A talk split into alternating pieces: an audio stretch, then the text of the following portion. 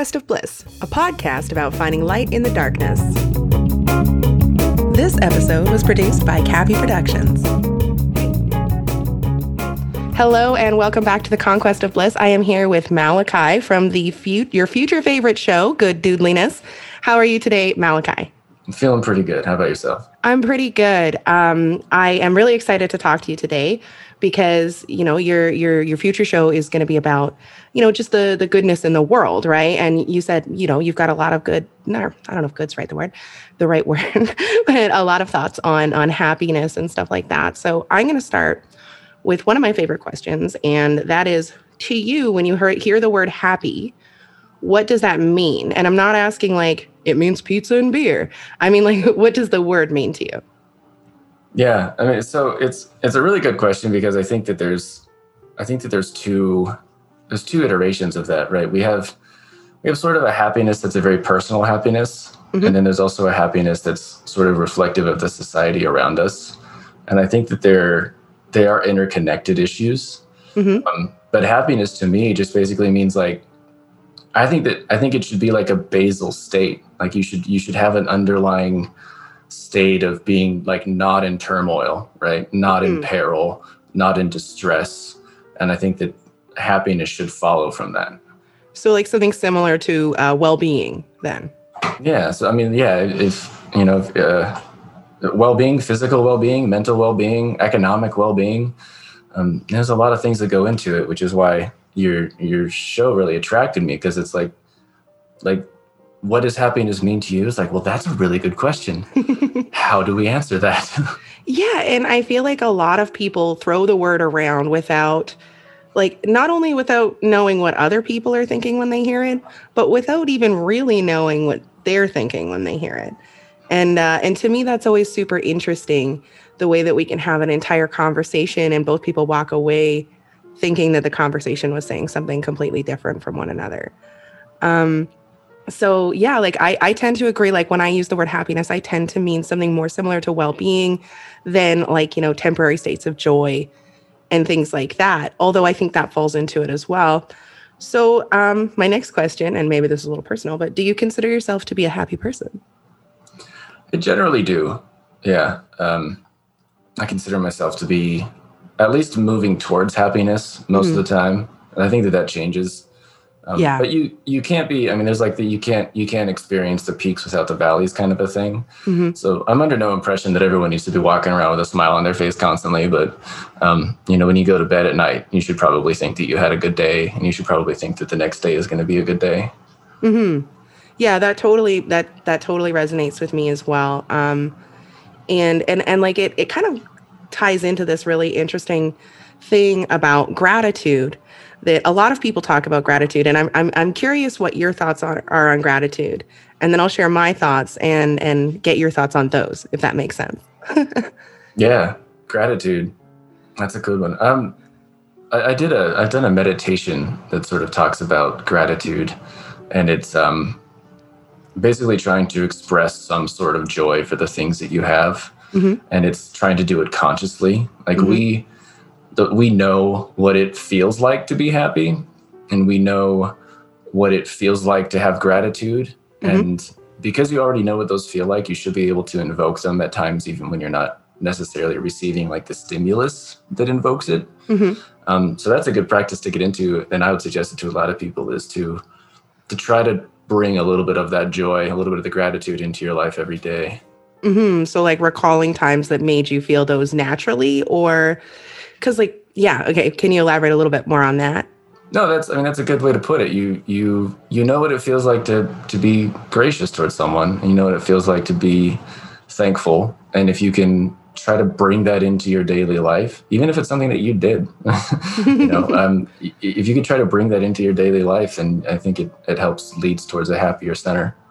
That's a that's a really interesting point um, that I've never really heard talked about before. Is the idea of self gratitude, um, and yeah, so like I have this very complicated relationship with the idea of gratitude, and I think that a lot of people do because so often um, in at least our generations youth or whatever you want to call it, adolescence or whatever, um, a lot of the people who were authority figures would say, you should be grateful, or you're not grateful enough, or things around that idea. And I don't know if you personally have experienced it, but I know that me and many of my similarly aged peers have.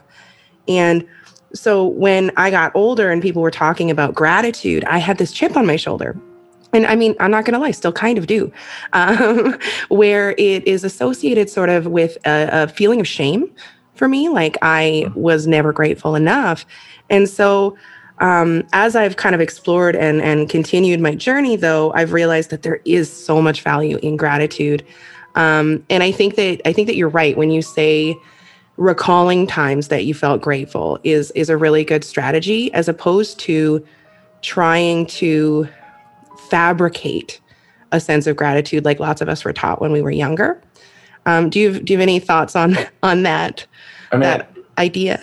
Yeah, uh, I mean, when you said like, um, if someone were to tell me you should be grateful, that feels that feels messy. It, it feels like someone is trying to tell me what to feel, and it's like if if the conditions weren't right to elicit that response, why are you telling me that they should have been? Mm-hmm. You know, that's um, uh, yeah, I just it feels like someone's trying to tell you how to feel, which is like that doesn't feel right. It, it feels like uh, I mean, it, feels like some people might not have the gratitude, but if, if you don't have gratitude towards towards an action or towards like a, a position or you know something that you've been put in, maybe there's a really good reason Mm-hmm. Right? Maybe maybe someone did something for you and you didn't ask for it, or maybe someone bought you the ugliest sweater in the world, and you're like, "Oh, thanks, yeah, no gratitude." Like, um, yeah, it just feels messy to tell someone that they should be feeling a certain thing. Yeah, I I couldn't agree more, and and I I just think it's an interesting thing because people doing that, and I find that it happens a lot less today. You know, like that's not something that I hear even from adults to children as much today as I used to hear in my youth and it's it's an interesting thing to me because you know where do you go from there? You know like what are what are ways to to build something that you already have associations with you know? And and so like i said I'm, I'm always curious what people's thoughts are on that and people who are of similar age if they had similar experiences. Um, like an example in my in my own life that maybe will help exemplify what i mean is you know like my parents obviously worked really hard to to take care of me and to, you know, provide for me and stuff like that. And then when there would be conflict, that was often said is, well, you should just be grateful. And it's like, I mean, maybe, maybe, you know, like maybe there is something to be grateful for, but instead of highlighting, you know, the ways to feel gratitude, it was, it was often just said that we should. And I mean, I think should is a dangerous word in, in the best of circumstances.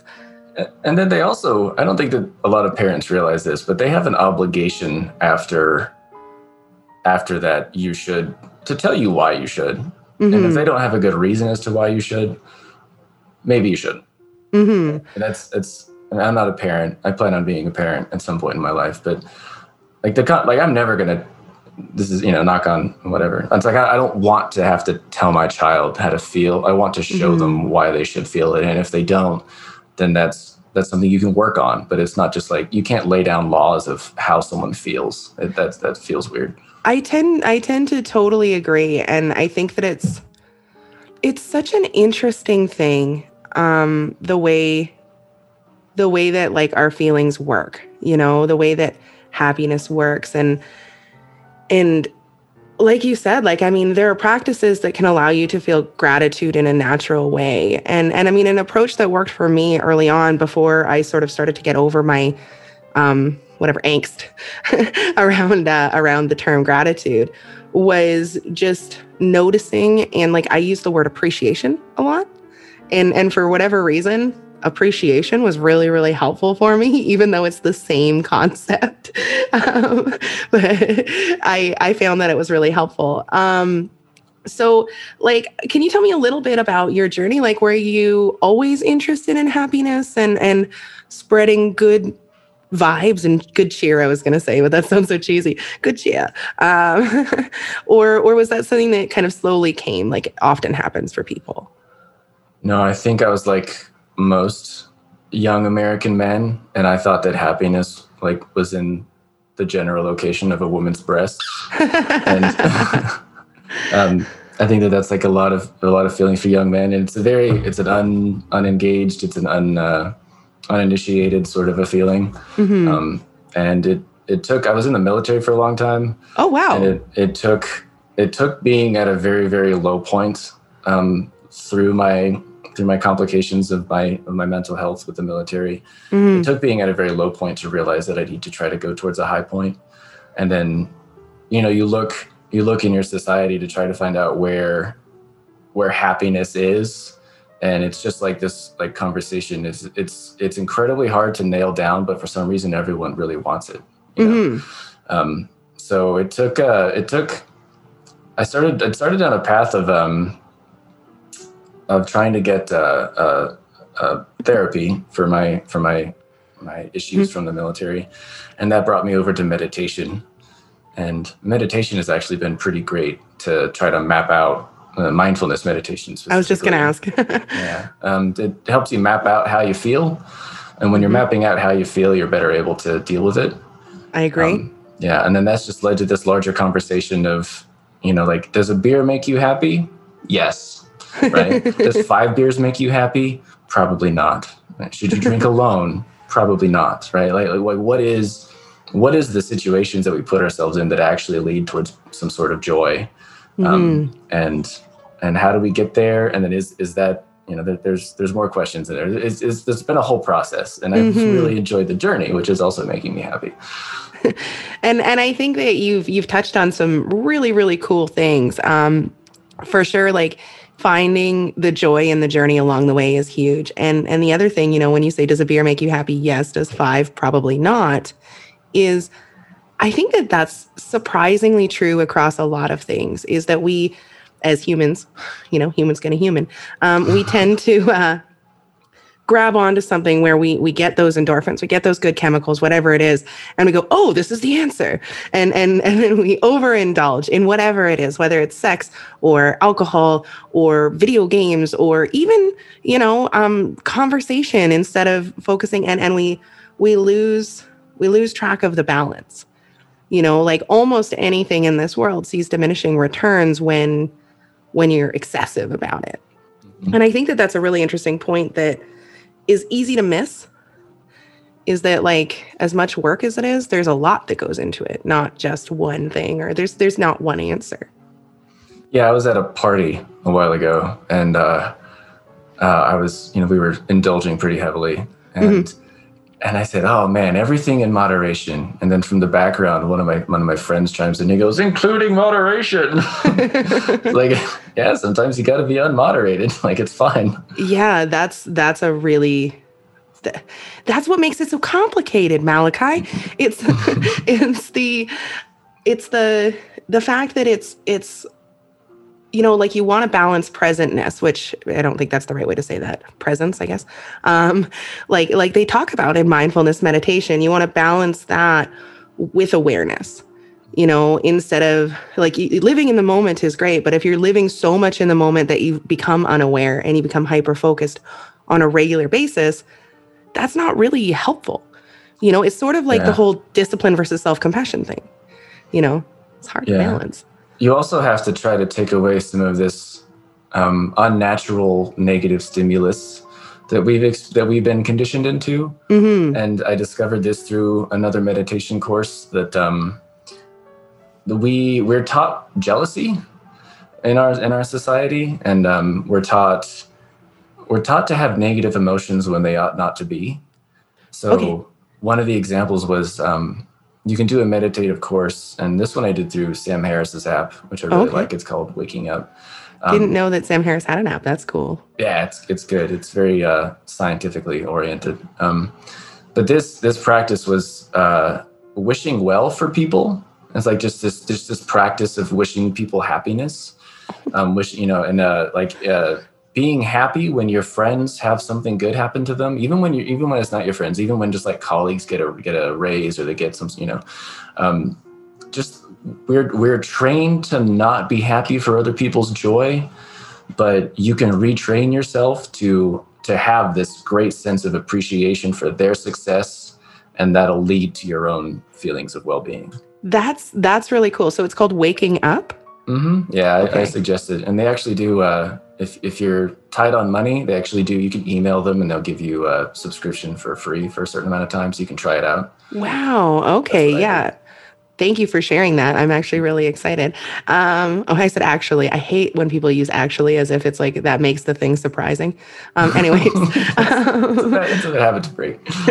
Um but I, I really i really like that because i also think that celebrating people's successes really brings you like like even even if you were to take away the mental health factor of it which i don't think that we should but even if you were to take away like the well-being factor of it from a, a point of view of the values of our society you know with um you know quote unquote success and financial like you know the the you everybody knows. I don't know why i'm trying to explain what the values of our, our society are. Uh, but well, even no, it makes it makes sense because I mean, so even financial success isn't necessarily on the tippy top of people's lists. I mean, there's there are real conversations to be had about the, the the places where we should get our sources of happiness from and what's been actually conditioned into us. I didn't mean to interrupt, absolutely and and that's kind of what i'm saying though is that like even if you're still in that space where you're not examining you know um, what we've been conditioned and taught to value even in that space celebrating other people's successes is helpful and strategic you know? Um, like people people are more likely to want to help people who are kind and loving.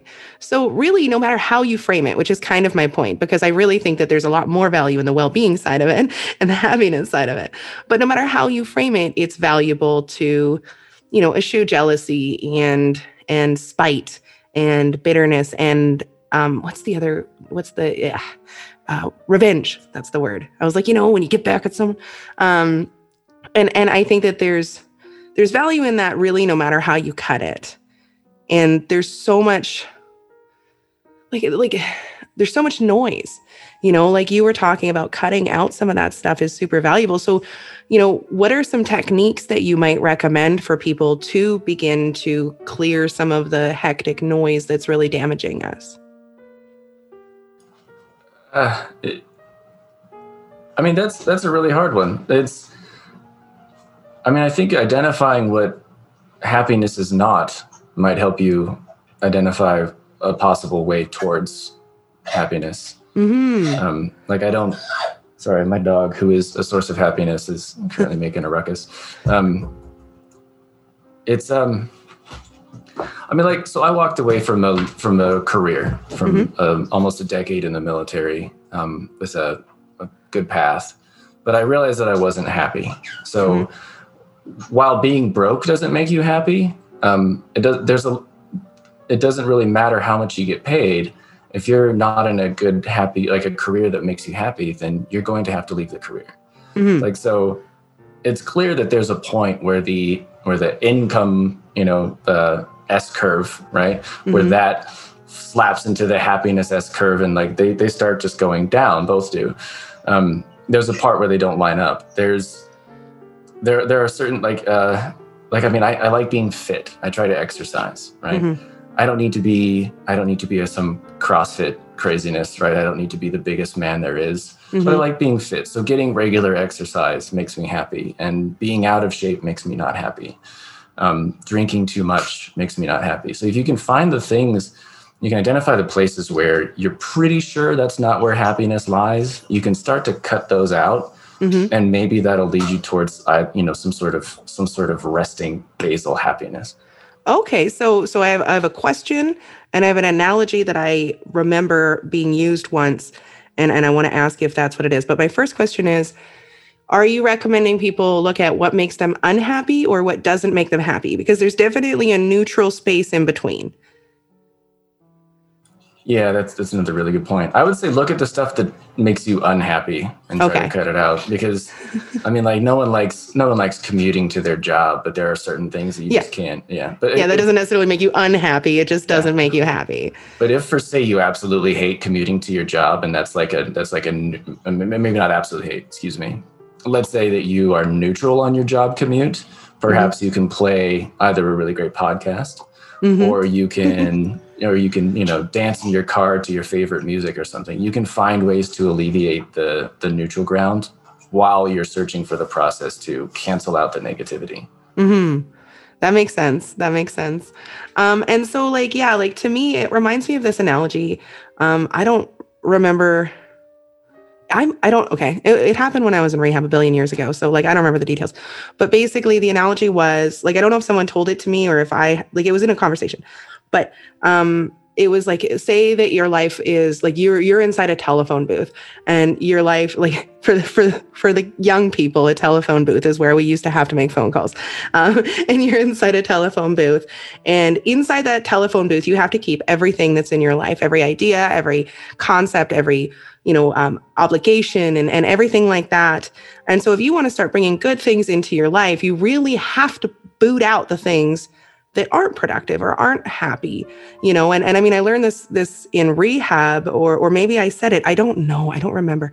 But uh, i i this this came into my life in rehab and you know the the conversation was really about removing the habits um, around drug addiction and around um, some really really difficult parts of my life in order to bring in good habits. But I think that it applies to what you're saying now is that there's not really room for happiness if you're filling your life with unhappiness. Would you agree? I mean, yeah, you only have so much time in the day. Right? Mm-hmm. And people like to feel that it's done in a productive way. And um, I mean, so first off, congratulations on your on your successful rehab. Thank you. Uh, yeah, I, I, was unaware of that. Um, but yeah, there's yeah, cutting out cutting out that sort of noise um, can help move towards. I, I, just think it it's not about experiencing bliss all the time, mm-hmm. although that is nice. Right? Yeah. That is nice. um, for me, and I think for a lot of people, it is more about being able to get to a position where when you go to bed at night, um, you are my dog sneezed uh, when you go to bed at night. Sorry. Um, Bless him. he's, he's, such a good boy.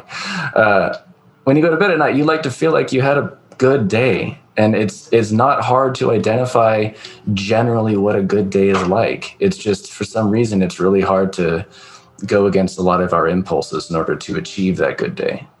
Mm-hmm. And and acknowledging it can be surprisingly difficult as well. Is you know like something that I have struggled with on and off more on than off um, throughout the years is is identifying with someone who's had a hard life like as someone who's had a hard life. And so if i have good days then my brain is like well that's counter to who you are though. Like everything is difficult for you and you overcome. And so you know like it's almost like and like i mean i don't say any of that stuff out loud. It's all this narrative that plays inside my head and it's really embarrassing to say out loud. But um you know so when when i go to sleep eh, you know or i think about it and i really recognize that i do have a good life it can be it can be weird because my brain is like wait a second that's not who you are. Who like who is this woman? And and it's it's super strange. And i imagine i'm not the only one that struggles with that kind of thing. Um but you know i mean there's a lot of things like i'm coming sort of the, to the conclusion that if i struggle with it there's probably other people who struggle with it. Yeah and uh i i mean tell me if you agree. I think it's i think it's fair to say that we are shouldered with a lot of guilt Mm-hmm. And I mean, like going back to your "you should be appreciative" example, it's like it, it's sort of a um, someone else trying to hack your mental state to try to say that you, you know, how dare you not be appreciative? How dare you not be happy? Look at the things that you have. Um, so it's a weird place to be when happiness is only something that you can really define for yourself. Mm-hmm. But for some reason, other people are trying to tell you exactly how to achieve it and exactly what it should look like and, and where you should draw your sources of happiness from. Hmm. And and I mean, and you made such a good point too. Actually, a couple times, and I haven't touched on it because you keep making really good points. Um, and uh, you made a really good point about you know happiness as an overall basal state does not, and I would even venture to say, like, cannot be the idea of a constant state of bliss. You know, at best, you know, if you were to choose that life, you could move and focus into a constant state of neutrality. but a constant state of bliss isn't really sustainable because it, it's sort of it's sort of based on that dichotomy you know? Like you experience joy and happiness as like as an opposite. You know without its opposite it's not really it becomes neutral. Yeah and i actually think that there's a lesson to be learned from a few other cultures. Um, i think english speakers are pretty terrible at this. We're we're really bad at like expressing a lot of our our feelings and emotions. Like we have one word for love. Like the ancient Greeks had like 8 mm-hmm. Right? Um, so there's two concepts that I think are really important to mention briefly, so that your listeners can go and check them out. Um, one of them is never buy your dog a squeaky ball. Sorry about that. no. Uh, one of them is this Japanese concept called ikigai. Have you okay. heard of that? I have, well, maybe, but not under. I don't remember. I don't speak Japanese, so. Yeah.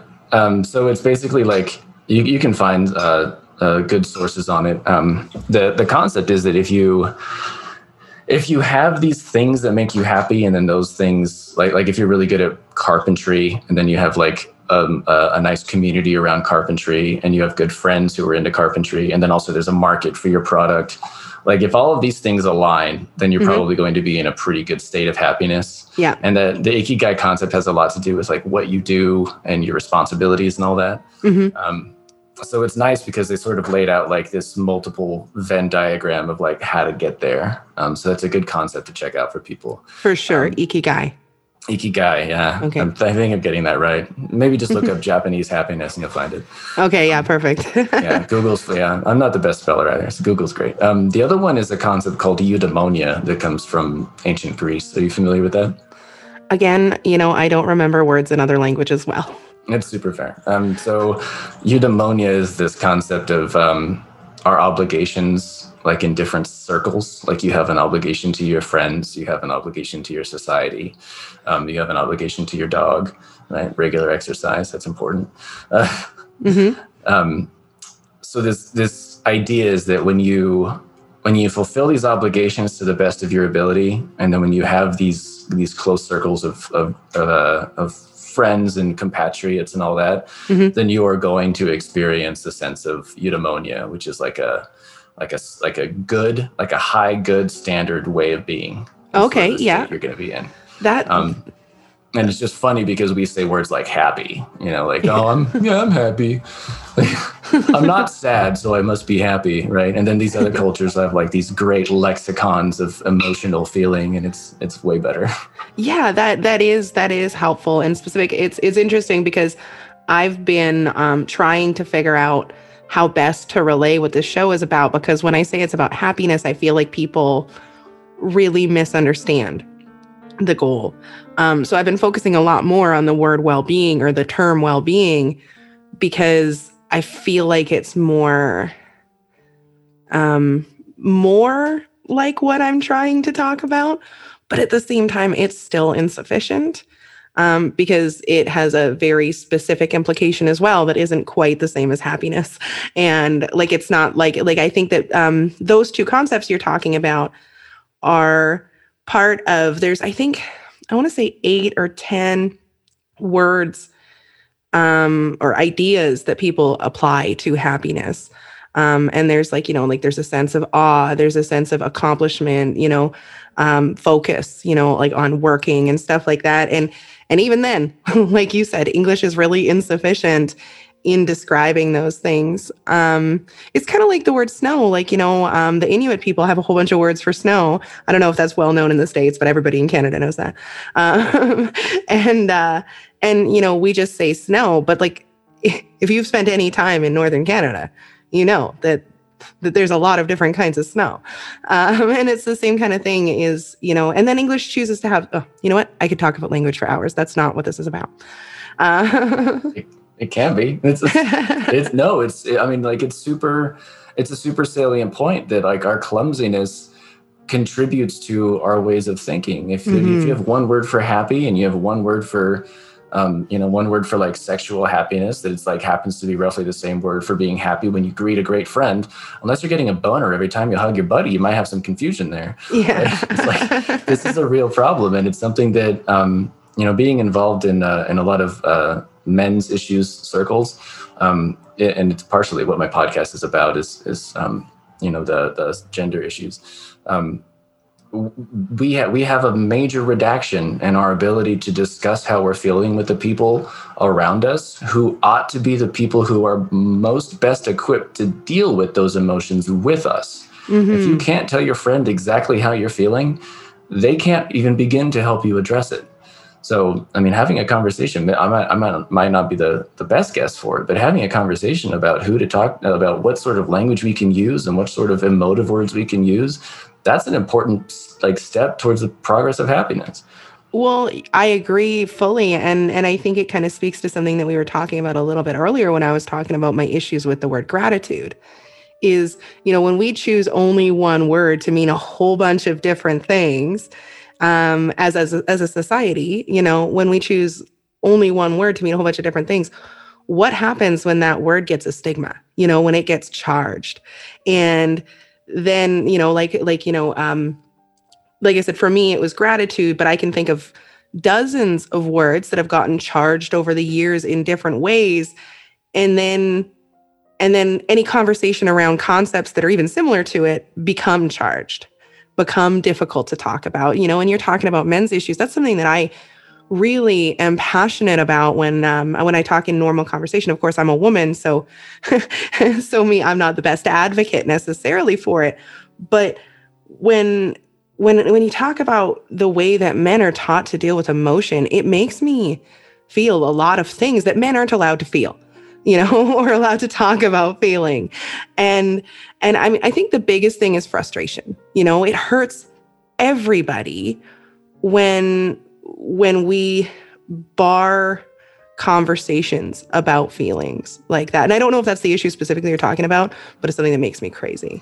No, and that's it was a big uh, awareness that I had after I left the military was that there was this there was this surprising weight off my shoulders when it comes to my ability to describe how I feel and understand that it's okay to not feel like you don't have to feel great all the time if you have friends which hopefully everyone does mm-hmm. um, it's it's it's not their job to be your fair weather friend right they don't have to be there only when you're feeling great and then when you're not feeling great they just like they duck out mm-hmm. um, so even even the ability and like just i guess it was i got like this societal okay right i got a mm-hmm. I got permission i didn't have permission before when i was in the military and i'm not saying this is everyone's experience but it was mine I didn't have permission to feel the ways that I felt because they were stigmatized. Mm-hmm. And when I got out of that, and and I you know I met my my wonderful partner. I have I've been to Burning Man, which has been an uplifting experience. Nice. I have I have great friends that are all fairly in touch with their feelings.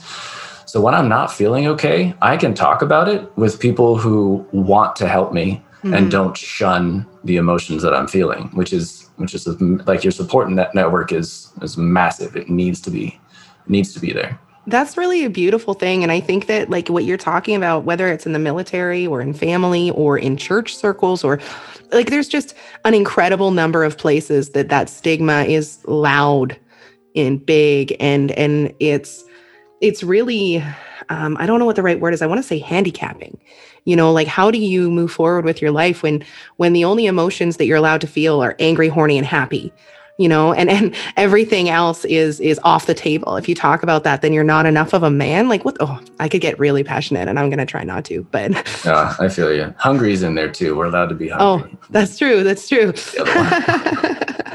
Um but i think i think that what you're speaking on and and stepping into like i imagine okay I imagine that was very scary for you at first. You know, starting a new friend group and and basically starting your life over.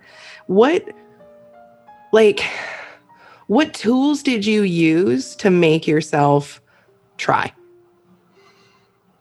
Yeah, well, I mean, at first I used inappropriate tools such as alcohol. I also uh, I also went through divorce at the same time, like all okay. this was happening. So, um, alcohol was one of them. I think um, I tried to find I tried to find purpose in other people. Like I tried to get very sexually active and looking back on the nature of those relationships, I was actually I'm pretty ashamed mm-hmm. about some of the ways that you know I treated them.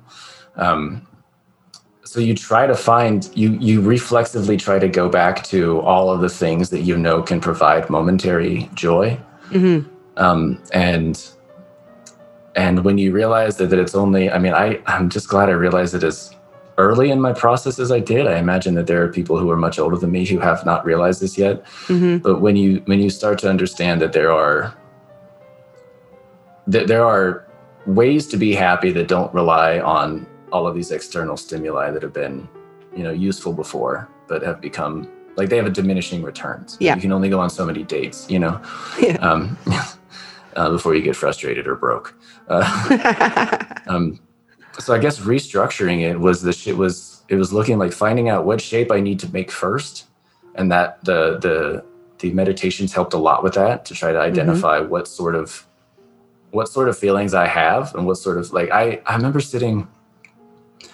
I was t- when I first realized that I had emotional problems. Um, I was sitting and I was talking. I, I went in for just like a screening, like a general like checkup, and they're like, "Hey, how are you doing?" This is a, a to, the- to the VA. It was a health screening. Yeah. I'm like, "Oh, I'm doing fine." And then we started we started talking about something, and I just started bawling, like just crying my eyes out. And it's just and and uh, they go, "Okay, well."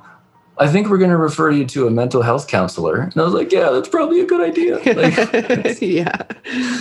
I mean, so I was, I feel really lucky that these things happened to me in just the right way that allowed me to break free from all of the the taxation that I had on me before this this mental tax that was created through a year of you know through I'm sorry through a decade of military service Yeah. and when I when I broke free of that, it actually became a lot easier. Like the process became much easier in in trying to figure out what makes me happy and what are sources of lasting happiness. Um, and then now it's just been trying to stick to my guns and get it done. And that's that's been the hard part. Yeah, I think after the initial part, at least for me, and and it sounds like for you too, is the initial part is hard and scary and, and confusing. And then you get real thirsty for for knowledge and understanding on it. And then and then things sort of start to work out and then it's and then it's maintenance and continuing to try new things and put into practice these practices. Um It it was a big it was a big uh, reason why I um half uh, so I'm about to finish my my bachelor's at the tender age of 34. Thank you. Uh, um, so I was doing I'm doing business administration, but I'm like this it can't just be business, right? So I actually on purpose I I got a minor in philosophy because I wanted to have the tool set of some kind in order to describe how I'm feeling and how society is impacting me and um, so even just even just taking a couple of courses, even if you're not a huge philosophy buff, but even just taking a couple of courses on women's studies or some sort of um, theory of mind or something like that in philosophy, that can help give you the tools needed to try to craft your own path. hmm That's uh that's very sage advice is is just uh seek education from people who know better than you or know more than you. And there always will be um, people who know more. Um, so before we move on to our super fun game, um, I was wondering if you could please let my audience know where they can find more of you and tell us a little bit more about Good Dudelyness. I love the name so much. It's hard not to say it and smile at the same time. Uh, um, so it's pretty fresh. Um, I currently have a, a Facebook group open where I'd like people to to show up and and um, just start communicating. Um, I'm going to have prompts on there that people can talk about, and then if people want to take it onto a podcast, they can do that. Um, so the main point is there are a lot of intersections in our lives that that impact how we treat other people, Mhm. and the the question that I'm trying to ask is is what's the best way forward? Like how do you be a good dude or or dudette? I'm from the West Coast, like California, so dude is a dude is a multi-gender word. Here too. Here too. Um, so, I mean, any any topic. If you want to talk about like the you know the the trifecta of like sex, drugs, religion, or something like that, you know, you, that's fine. Politics, racial issues, um, men and women's issues. Uh, if you think that video game culture is messed up, or you know any, I mean, there's there's you know online culture. There's a good way to do it, and there's a bad way to do it, and I think that that's true for a lot of topics. Mhm. Um, so I'm looking forward to conversations that are um, just wait, like just uh, like an on-air navigation of what the best way forward is. Yeah, Like, unraveling that's the main- unraveling them. yeah. If you agree with me, if you disagree with me, I still want to hear from you. So That's fantastic. So it's Good Dudelyness on Facebook. And maybe it's quite possible that by the time this comes out, there'll be more. So definitely have a follow of Good Dudelyness and check it out because maybe he's already started by then. Who knows? I don't know when this comes out because I'm bad at keeping organized. thank you. Um, Yeah. um, and uh, and I highly recommend it because I mean, as you guys have heard, he's not only educated and well spoken, but very funny. So um, we are going to play a fun game. I keep saying it's fun because I feel like I'm trying to convince you. Um, I'm pretty convinced. Where we're gonna have you guess what 25 well maybe not all 25 but some of the 25 um, gen z phrases that all parents should know oh no. so we're gonna start with an easy one because i'm 100% sure you know what this well well 98% sure Thank you know what this is um, cancel culture Cancel culture. Yeah. That's I didn't think that was Gen Z specific, but that's um I mean that's uh like a uh, we've actually had that a long time. I, I can get really philosophical about this. I probably shouldn't. Um, cancel culture is when uh you know when a bunch of people decide to not participate in someone's shit ideas. fair Yeah. Um, okay, so this one's more slangy for Gen Z because I I see it on the list, and I think this is really for like boomers who don't know what their kids are talking about. But I just picked the first one. This is on FamilyEducation.com. I didn't even look at the URL. So, what does glow up mean? Oh no, I have no idea. Hold on, let's guess. Uh, glow up is when you're looking really good and you go out dancing. That is partially right. Okay. So a glow up is sort of like uh, an after, you know. So you do before, you know, maybe you're frumpy or whatever, or Uh-huh. maybe you didn't have the job you liked or whatever, and then you go on to be successful or better looking or whatever fucking thing. That is a glow up. Oh, So like she had a massive glow up. I don't know. I'm not. I'm not Gen Z, but no, I'm, it's, like my ex from high school. She looks great nowadays. Good for her. yeah, real glow up. Yeah, exactly. yeah, That's what it yeah. is. Um, what does it mean to stan or be a stan? Stan. It's Oh, both a verb man. and a noun. I mean, like I'm thinking like you can be a Brad, which is like kind of a chauvinistic, like male chauvinistic. Um, uh, you could be a Stan. Maybe it's like a boring guy. Um, no, it's actually like uh, based on Eminem's song "Stan." What? Um, so it's a hyper fan. So if I were like, oh, I stan Jay Z and Beyonce, that means I'm a big fan. So that's how it's used as a verb: is to stan, okay. to be a fan. And That's, it's weird because fan is already short for fanatic, which I don't think is like the best label to put on yourself. So yeah, um, I think that might be why. Maybe they're like, we don't like the term fanatic, so we're gonna change it to the psycho. yeah, I, I don't know. I don't really understand. fanatic. but it's based i know it's based on the eminem slang because i am super hip um uh, what does it mean to spill the tea Oh, that's got to be a sex thing. Is it a sex? It's uh, yeah, it's when you get off before getting in. How about that? no, it's No, bad. it's- No, you should. Self control is important. that's so funny Don't spill Um, the tea, guys. it, it means to share gossip um, Whatever. Okay we're gonna do two more um maybe less because i need to actually know what they are to know how to pronounce them um what is a snack oh, that's a good looking person. yes Okay. yes looking like a snack um Like a bag of Doritos. and the last one we will do, gosh, oh, Steez has been around for a long time. I, I don't. I don't know that one. Oh, I learned it in Montreal. Oh, okay. It means style, or at least it used to. I wonder if that's what it means now. Shit. Ooh. It does, Do yes. change? Effortless Okay. style. Yeah. But that's been around since, since at least 2007. So Okay. Gen Z were not making up slang in 2007. Can Sorry, at family education. I'm sorry. Can I throw one at you? yes, do it. I heard of this. I was in class and I said something apparently good, and someone said "gang, gang." Oh, yeah. Yeah. That like, means what? like awesome. Yeah, I had to Um, message them privately, and I was like, "Look, I'm an old person, and I have, is this good? Are you upset with me?" And they're like, "No, this is a good thing." I'm like, "Oh, cool. well, gang, gang, back at you, my friend." Yeah, Like- I had this friend for a while that would always use Gen Z slang, even though he was definitely a millennial, and uh, and so I learned like a whole bunch of them through that. like bet. Do you know what bet means?